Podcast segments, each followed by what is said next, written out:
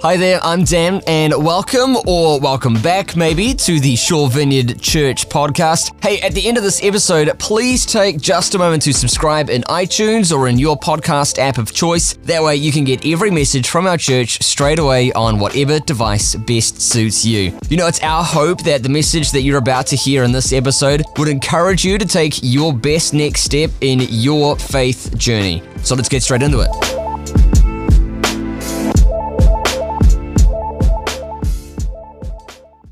Well, hello, everybody.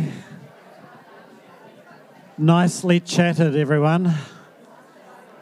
Everybody seems to have found somebody to talk to, which is pretty darn good.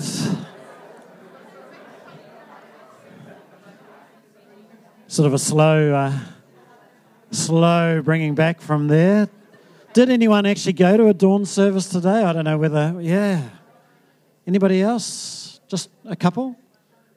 How, how was it? How was it? Was it powerful? Was it over at the, at the museum? Browns Bay. Oh, how fantastic. So, yeah, so magnificent. How about you, Annika? Did you? Oh, you're at Browns Bay, Dan? At the Devonport Naval Base. Uh, powerful, I'm sure. Yeah. Um, and full. Uh, yeah, huge. Isn't incredible? Yeah. Oh, well done, you guys. Well done. There's also 10 o'clock ones, which may we may have lost a few people to school holidays or 10 o'clock Anzac services and stuff like that. Um, I'm sure we'll enjoy ourselves um, while we're here. I, I, had a bit of a, sen- a God sense during the worship, um, and I've been thinking about Anzac, and I'll talk about a little bit about Anzac today. Um, but I had I, I, had a sense of praying for people with quote war wounds. Um, so I don't know whether that might you know, kind of resonate with you this morning. And I, I just want to take a moment before I speak um, and sort of I said, well, God, uh, you know, kind of in a sense that's, that's broad and, and just, you know, kind of picking up on a, an easy theme. Um, I also sort of had a more specific sense of um, shrapnel. So, you know, kind of a, and I don't think probably literally we have anybody with war wounds here, although who knows, we, we may do, but, but I, I did feel like that there were people here or somebody here that it would be good to pray for. So I'm, I'm just going to pray, but, but is there anybody here for whom that resonates? I'm, I'm just going to pray anyway, so if that's a bit embarrassing. So, okay, so a few people anyway. So, yeah, sure.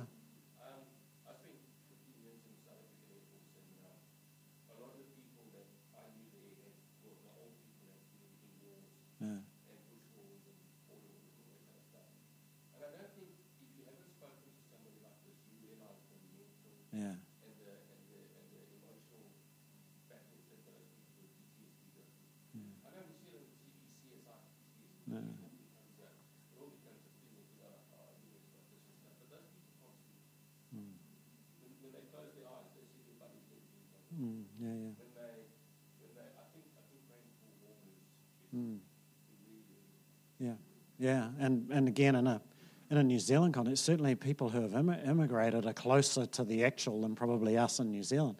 But nevertheless, we do know and understand it. So yes, the the, the maybe literally, as you say, Graydon, um, and the, and it may be more figuratively, but it did it just did feel like this was important. So would you pray with me? And if you know, kind of, if you've put up your hand, then this is particularly for you. Um, and in general, I'm sure that we would you know, kind of would gather in, in some sort of agreement.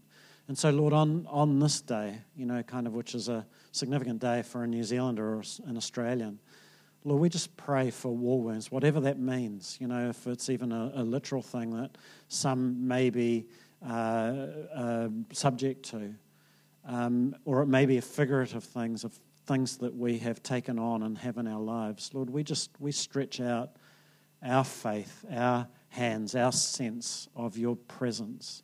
And we ask that you'd bring uh, anointing oil, um, that you'd bring, you know, peace and calm. Uh, Lord, that you bring your healing touch. And, and Lord, I push it just that little bit further and just say, Lord, if, if shrapnel is something that people are dealing with in their lives, maybe in a, a mental health way or maybe in a you know, kind of something that they've experienced or seen.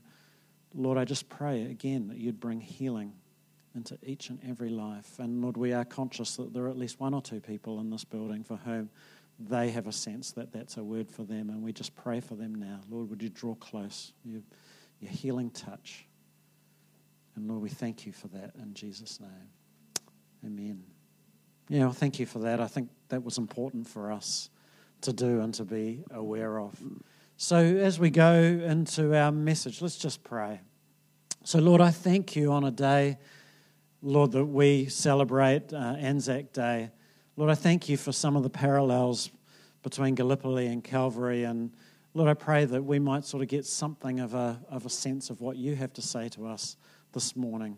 And we just commit this to you in Jesus' name. So, Jesus says um, in John 8, if the Son sets you free, then you will be free indeed.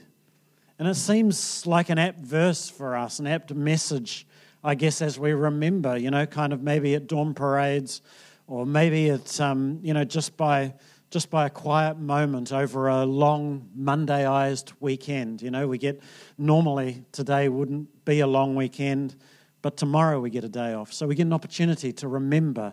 And maybe for some of us that will be significant. That we remember in remote places around the world and, and some deep inner way, we might say thanks for a freedom that has been won, a sense of freedom along the way. It's really interesting that those uh, um, uh, services that even people in our congregation have been to this morning are so well attended.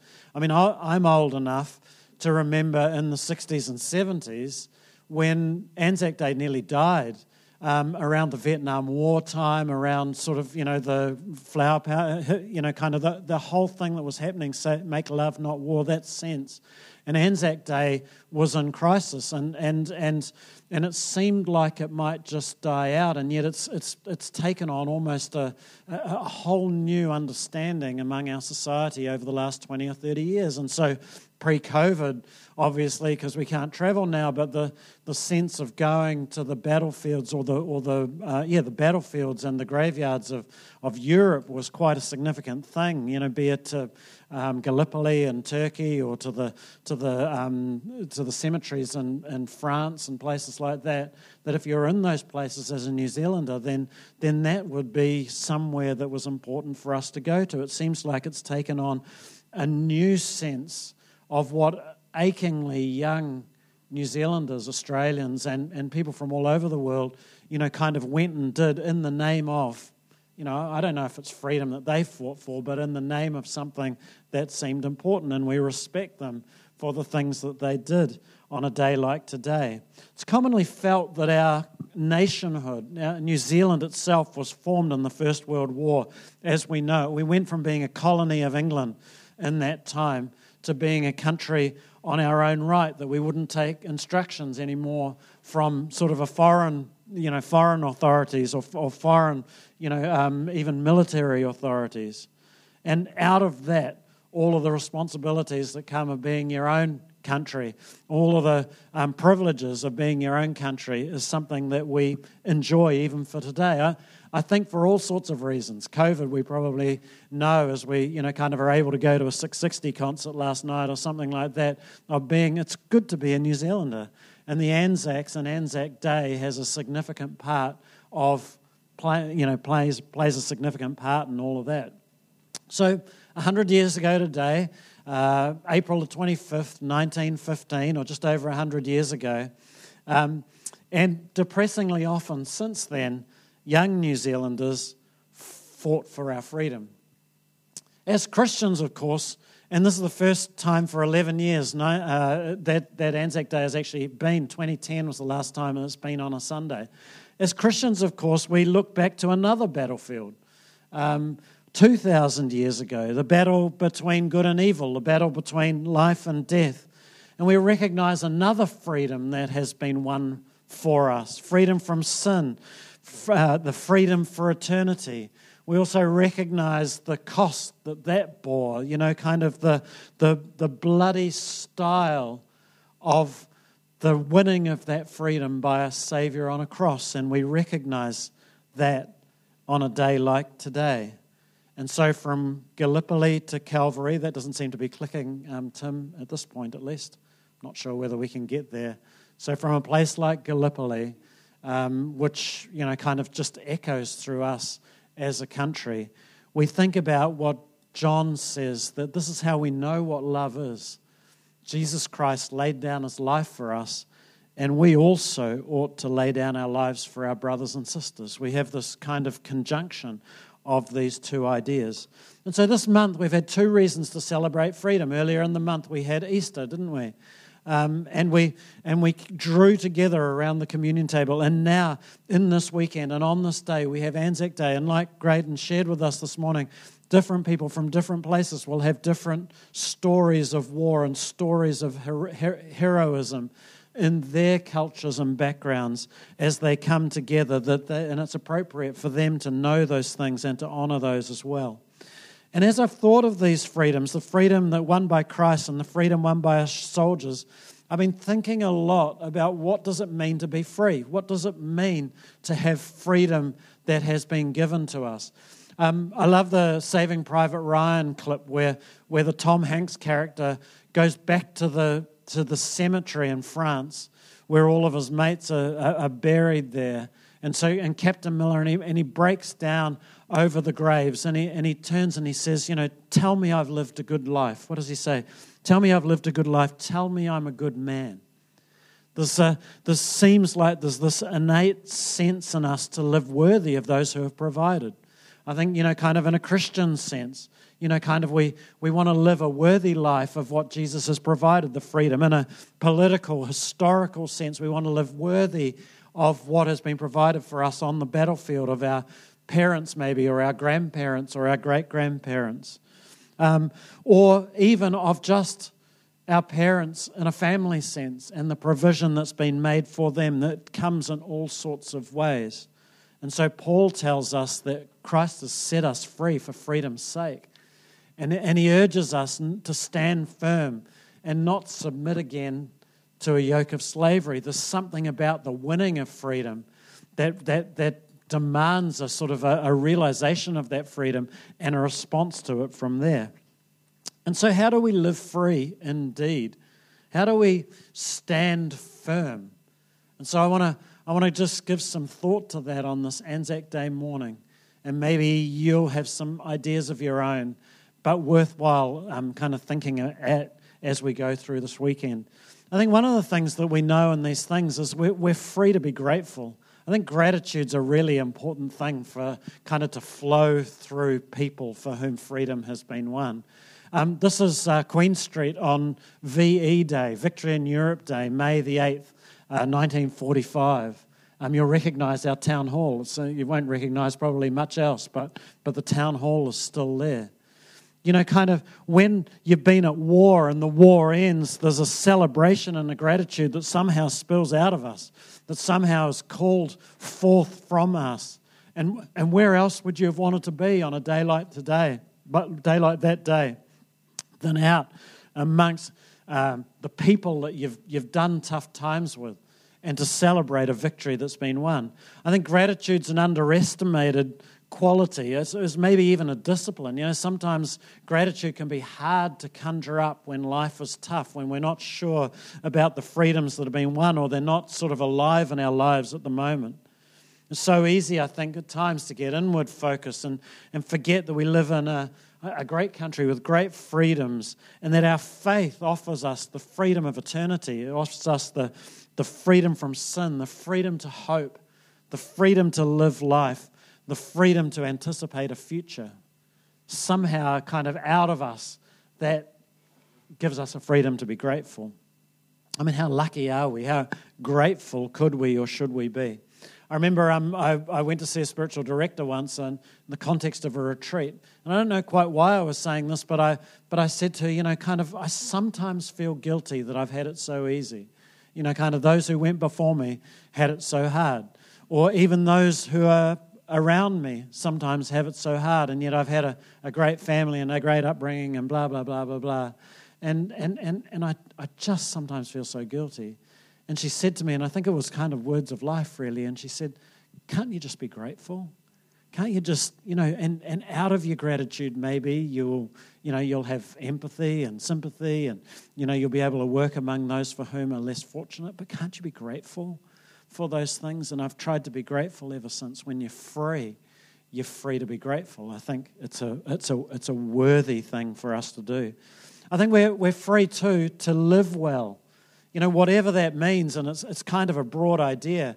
Jesus says in John 10:10 10, 10, that the thief comes to kill, steal, and destroy, but I have come to give you abundant life. Freedom often comes at the expense of somebody else who has made the sacrifice for us. Again, be it our parents, be it the you know your, your, your first migrant family. Some of you guys who are migrants and first first generation migrants are making sacrifices even as we speak for your children and your children's children. We respect that and we love that about the, fa- about the steps that you are making.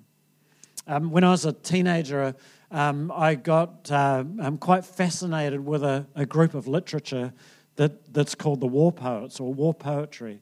Comes out of the First World War, and they were, they were um, you know, I guess in a time where war was glorified um, that these war poets who were actually in battle themselves began to write, and it began to express some of the horrors of war and some of the awful nature of war. And so the, the three that were particularly significant to me were a guy called Siegfried Sassoon, who is actually English, although he sounds German, uh, a guy called Wilfred Owen, uh, and a guy called John McCrae. So Siegfried Sassoon um, uh, was kind of almost like the father of the war poets. He influenced the others. Wilfred Owen, famous for a poem called Anthem for a Doomed Youth. And John McCrae, who was a Canadian medic actually, um, who wrote the most famous of the war poet- poetry, a poem called In Flanders Fields. Um, he died of pneumonia January 1918. But in 1915, in May, uh, in the midst of the, the, um, the horror that was the Western Front in the First World War, wrote in Flanders Fields. In, Fa- in Flanders Fields, the poppies blow, he wrote, between the crosses, row on row, that mark our place. And in the sky, the larks still bravely singing fly, scarce heard among the guns below. We are the dead. Short days ago we lived, felt dawn, saw sunset glow loved and were loved, and now we lie in Flanders fields. Take up your quarrel with the foe. To you from falling hands we throw. The torch be yours to hold it high. If ye break faith with us who die, we shall not sleep, though poppies grow in Flanders fields. The torch gets handed on, doesn't it, from those who have won our freedom to give us the freedom to live well. Siegfried Sassoon was the only one of the three who survived the war. John McCrae died 1918 of pneumonia, like I say. Wilfred Owen died in battle a week before the end of the war, which just is, seems heartbreaking. Siegfried Sassoon wrote a poem called Aftermath at the end of the war. And he said, kind of just tears you apart look down and swear by the slain of the war that you'll never forget. Look down and swear by the slain of the war that you'll never forget. I'm always fascinated in the scriptures at the change in Peter when he knows and realizes that Jesus would die for him. You know, Peter was a, was a, a mixed bag at best, you know, kind of throughout the scriptures, capable of incredible, I don't know, um, I don't response and faith, um, even, even um, insight and wisdom and yet also, you know, kind of abandonment and desertion uh, and putting his foot in his mouth. But after Jesus died for him and he has this encounter with Jesus, he's restored on the beach, John 21, and we know the story, or some of us will know the story well. It's worth, it's worth looking at again. That when Jesus' love was enough to die for him, Peter was transformed. Peter was transformed to live faithfully as the servant of Jesus, whatever the cost, and the cost would be the ultimate cost. He would be rejected, he would be imprisoned, and ultimately, church history would tell us he'd be crucified upside down in Rome. Living well, it's not a license. You know, living well is not a license to live at the expense of others. Living well is not a license to live immorally or indecently. Living well is not a license to live selfishly. Paul picks this up and he says, You know, shall we sin because we're not under the law but under grace? By no means. Uh, he says in Romans 6:18, "You've been set free from sin and have become slaves to righteousness." There is something about what Jesus has done for us that frees us. Yes, we're free, but not for license, not for anything. We're free to live well, to live right, to live for righteousness according to that. Living well is living large, living generously, living openly, living with others in mind. We're free to do that, and we're called to do that. And then, um, sort of, my final thought really is, is we're also we're free to make a difference. You know, imagine if you're at war, all that you can think about is surviving today. You know, General William Sherman in the American Civil War famously said, "War is hell." Three words which probably sum it up better than anybody else has ever done. Think of the stats. Gallipoli was a military disaster, which we celebrate today as a nation. 2,779 New Zealanders died in Gallipoli. One in six who landed died. I remember when I was a kid, because you've got, you know, invincibility on you when you're a kid, eh? So I thought, one in six, I'd take those odds. That doesn't sound too bad to me. I reckon I could be one of the five, but it's now you know it's Russian roulette. And what you don't know is it's like what Graydon's saying, is that the other five, what did they endure? You know, quite apart from the sickness and the dysentery and maybe wounded and all of those sorts of things. Um, but what they've seen, uh, the PTSD, they called it shell shock in those days, you know, kind of the things that, that they would have to go through. I've even been thinking about it. I slashed my finger a couple of weeks ago, and I've, I've been back to the clinic about four times to get it dressed and, and you know, kind of the, you know, it's going to be fine. But if I was at Gallipoli, it'd be infected by now, and I may well have lost my hand. You know, it's like you know, kind of there's something about being there that is life changing, whether you come out of it or not. You know, on um, October the twelfth, nineteen seventeen, at Passchendaele, it was the it was the worst loss of life. Eight hundred and forty-three New Zealanders lost their lives at Passchendaele on the attack at Bellevue Spur um, in one morning, 843. And it becomes sort of part of our nation, etched into our history. When you're at war, all you get to do is try and survive another day, it seems. When you're hungry, all you can do is struggle to find the next meal. When you're locked in sin, all you can do is try and keep your head above water, but you're cannon fodder really for the devil. But we're free. We're free. We're not at war. We're not hungry, probably, most of us at least. And we're not locked in sin. Not because we're not sinful, but because we have Jesus who set us free. And so Paul again says so brilliantly, and you who were dead, and we were, God made alive together with him. This is the freedom that we have. And he goes on, He forgave us all our sins, having cancelled the written code with its regulations that was against us and that stood opposed to us. He took it away, nailing it to the cross, and having disarmed the powers and authorities, he made a public spectacle of them, triumphing, triumphing over them by the cross. And when you're free, you're free to make a difference. You're free to tell others of the freedom that you've won. You're free to ensure those who aren't free gain freedom as well. You're free to ensure future generations have the same freedom that we have. Because each generation has its own battles to win, doesn't it? You know, for our parents and our grandparents, it was obvious it was the Germans or the Japanese or, you know, kind of whatever the fight was. For us, it might be different. Is it the planet? Is it climate change? Is it, is it suicide? You know, is it trafficking? I, I don't know. Your, your answer might be different, but each generation has the permission. But, but Siegfried Sassoon would say, don't, don't you dare waste it, has the, has the responsibility of claiming the freedom to make a difference. So when Jesus stood in the temple and read from Isaiah The Spirit of the sovereign Lord is on me because the Lord has anointed me to proclaim good news to the poor. He sent me to bind the brokenhearted, to proclaim freedom for the captives and release from darkness um, for the prisoners. That's, a, that's a, an ongoing call and invitation to us to be those people. So, one of my favorite stories about the war is a guy called Nicholas Winton. I've shown this clip one other time in church. But Nicholas Winton was a British guy who saved 669 mostly Jewish children from Prague just days, literally days before the Second World War started by arranging families in Britain to take these Jewish children because the Germans were already in Czechoslovakia, so they were in Prague. And no one knew of it for 50 years. He never even told his wife that he did it.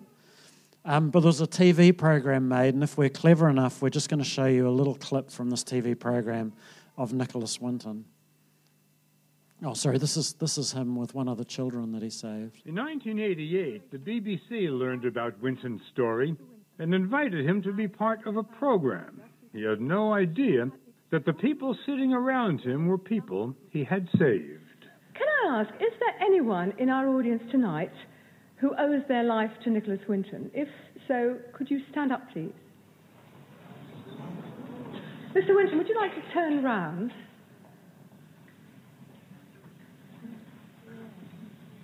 On behalf of all of them, thank you very much indeed.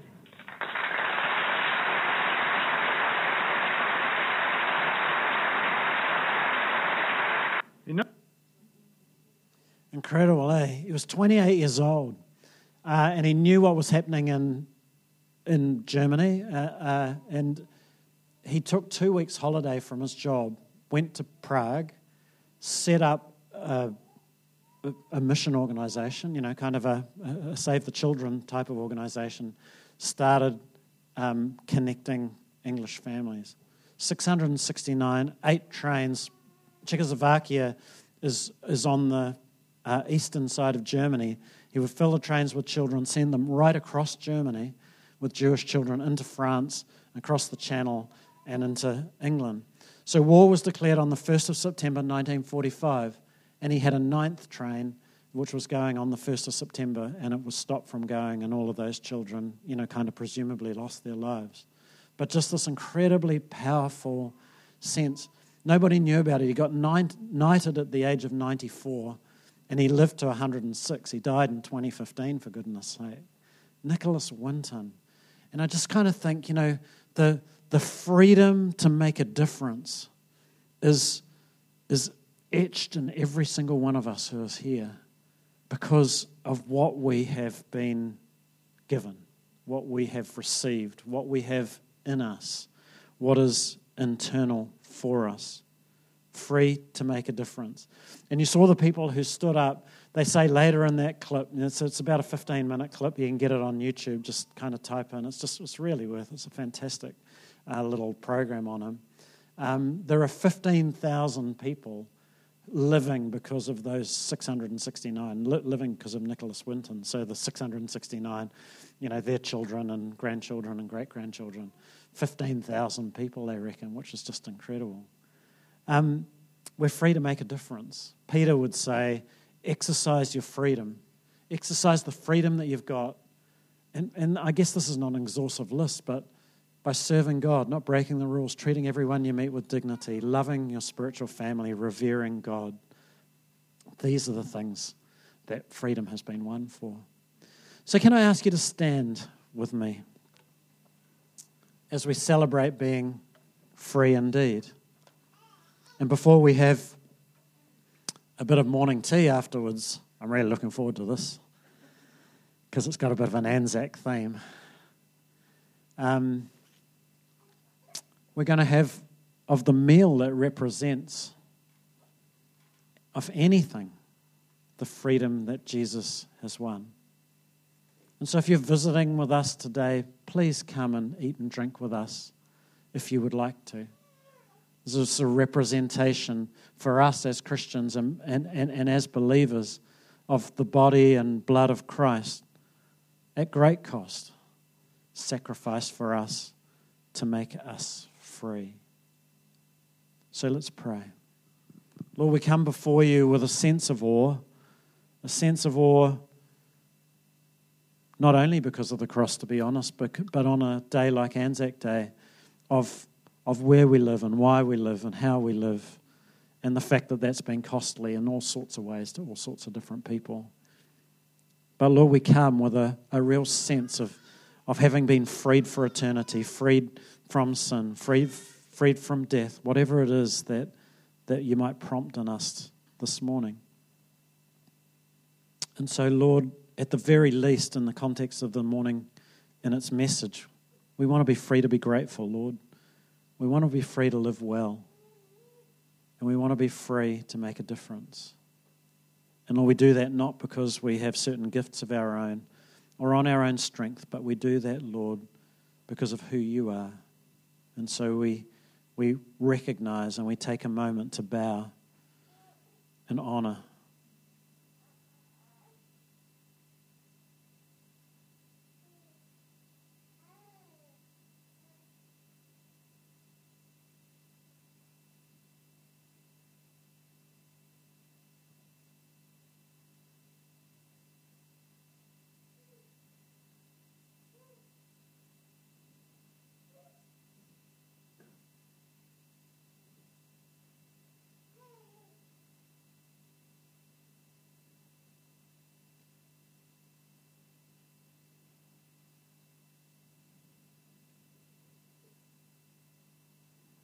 So, just as you're ready, why don't you come? We're still observing protocols, but we've cut up bread today. So, just if you can take a piece,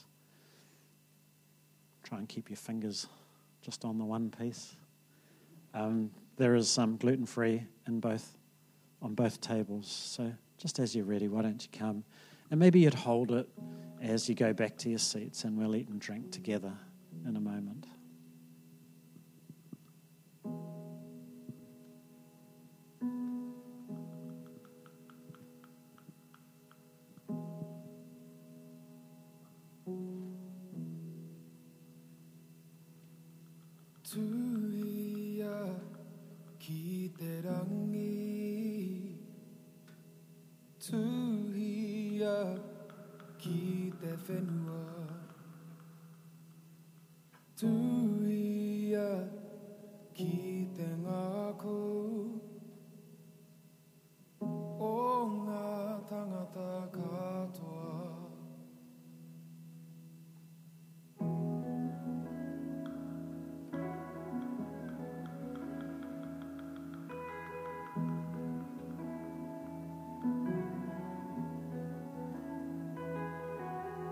to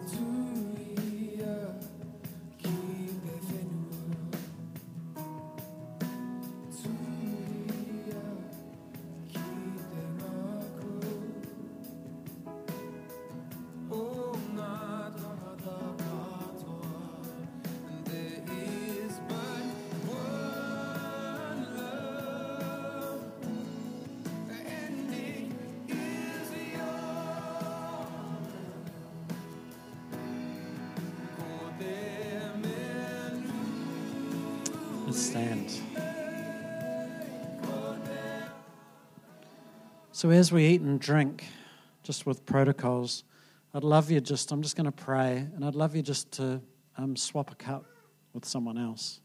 So I don't think that's going to uh, be a health issue. Um, and maybe it could be with the person that you came with, if you came with someone, and maybe it could be somebody else. But and and if it ends up being an awkward three-way split, then that's okay as well. You'll figure it out you're pretty free overall.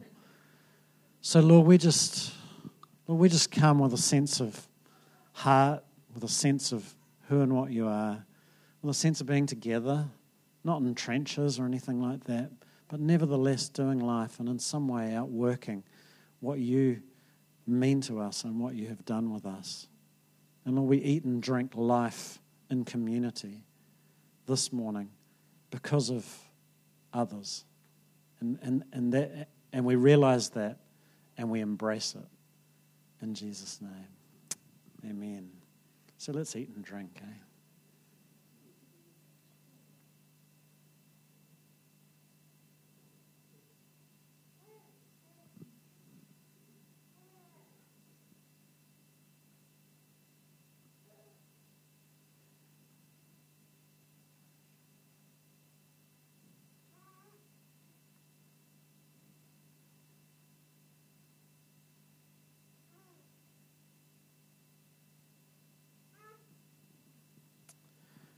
Go well, one and all. Please, um, please stay for some uh, some hardtack, and uh, we look forward to um, catching up with you again. We've got another service tonight. I'm going to do the same message tonight at five. If you want to suggest somebody comes along, do let them know. God bless, and we'll see you next week. Eh? Hey, once again, thanks for listening. And if you're in the Forrest Hill or the Bays area of Auckland's North Shore, we would so love to have you at our next service this Sunday. You can get details on service times and more info on our kids and student environments by visiting svc.org.nz. That's svc.org.nz. Hope you have a great day, and we'll see you next time here on the podcast.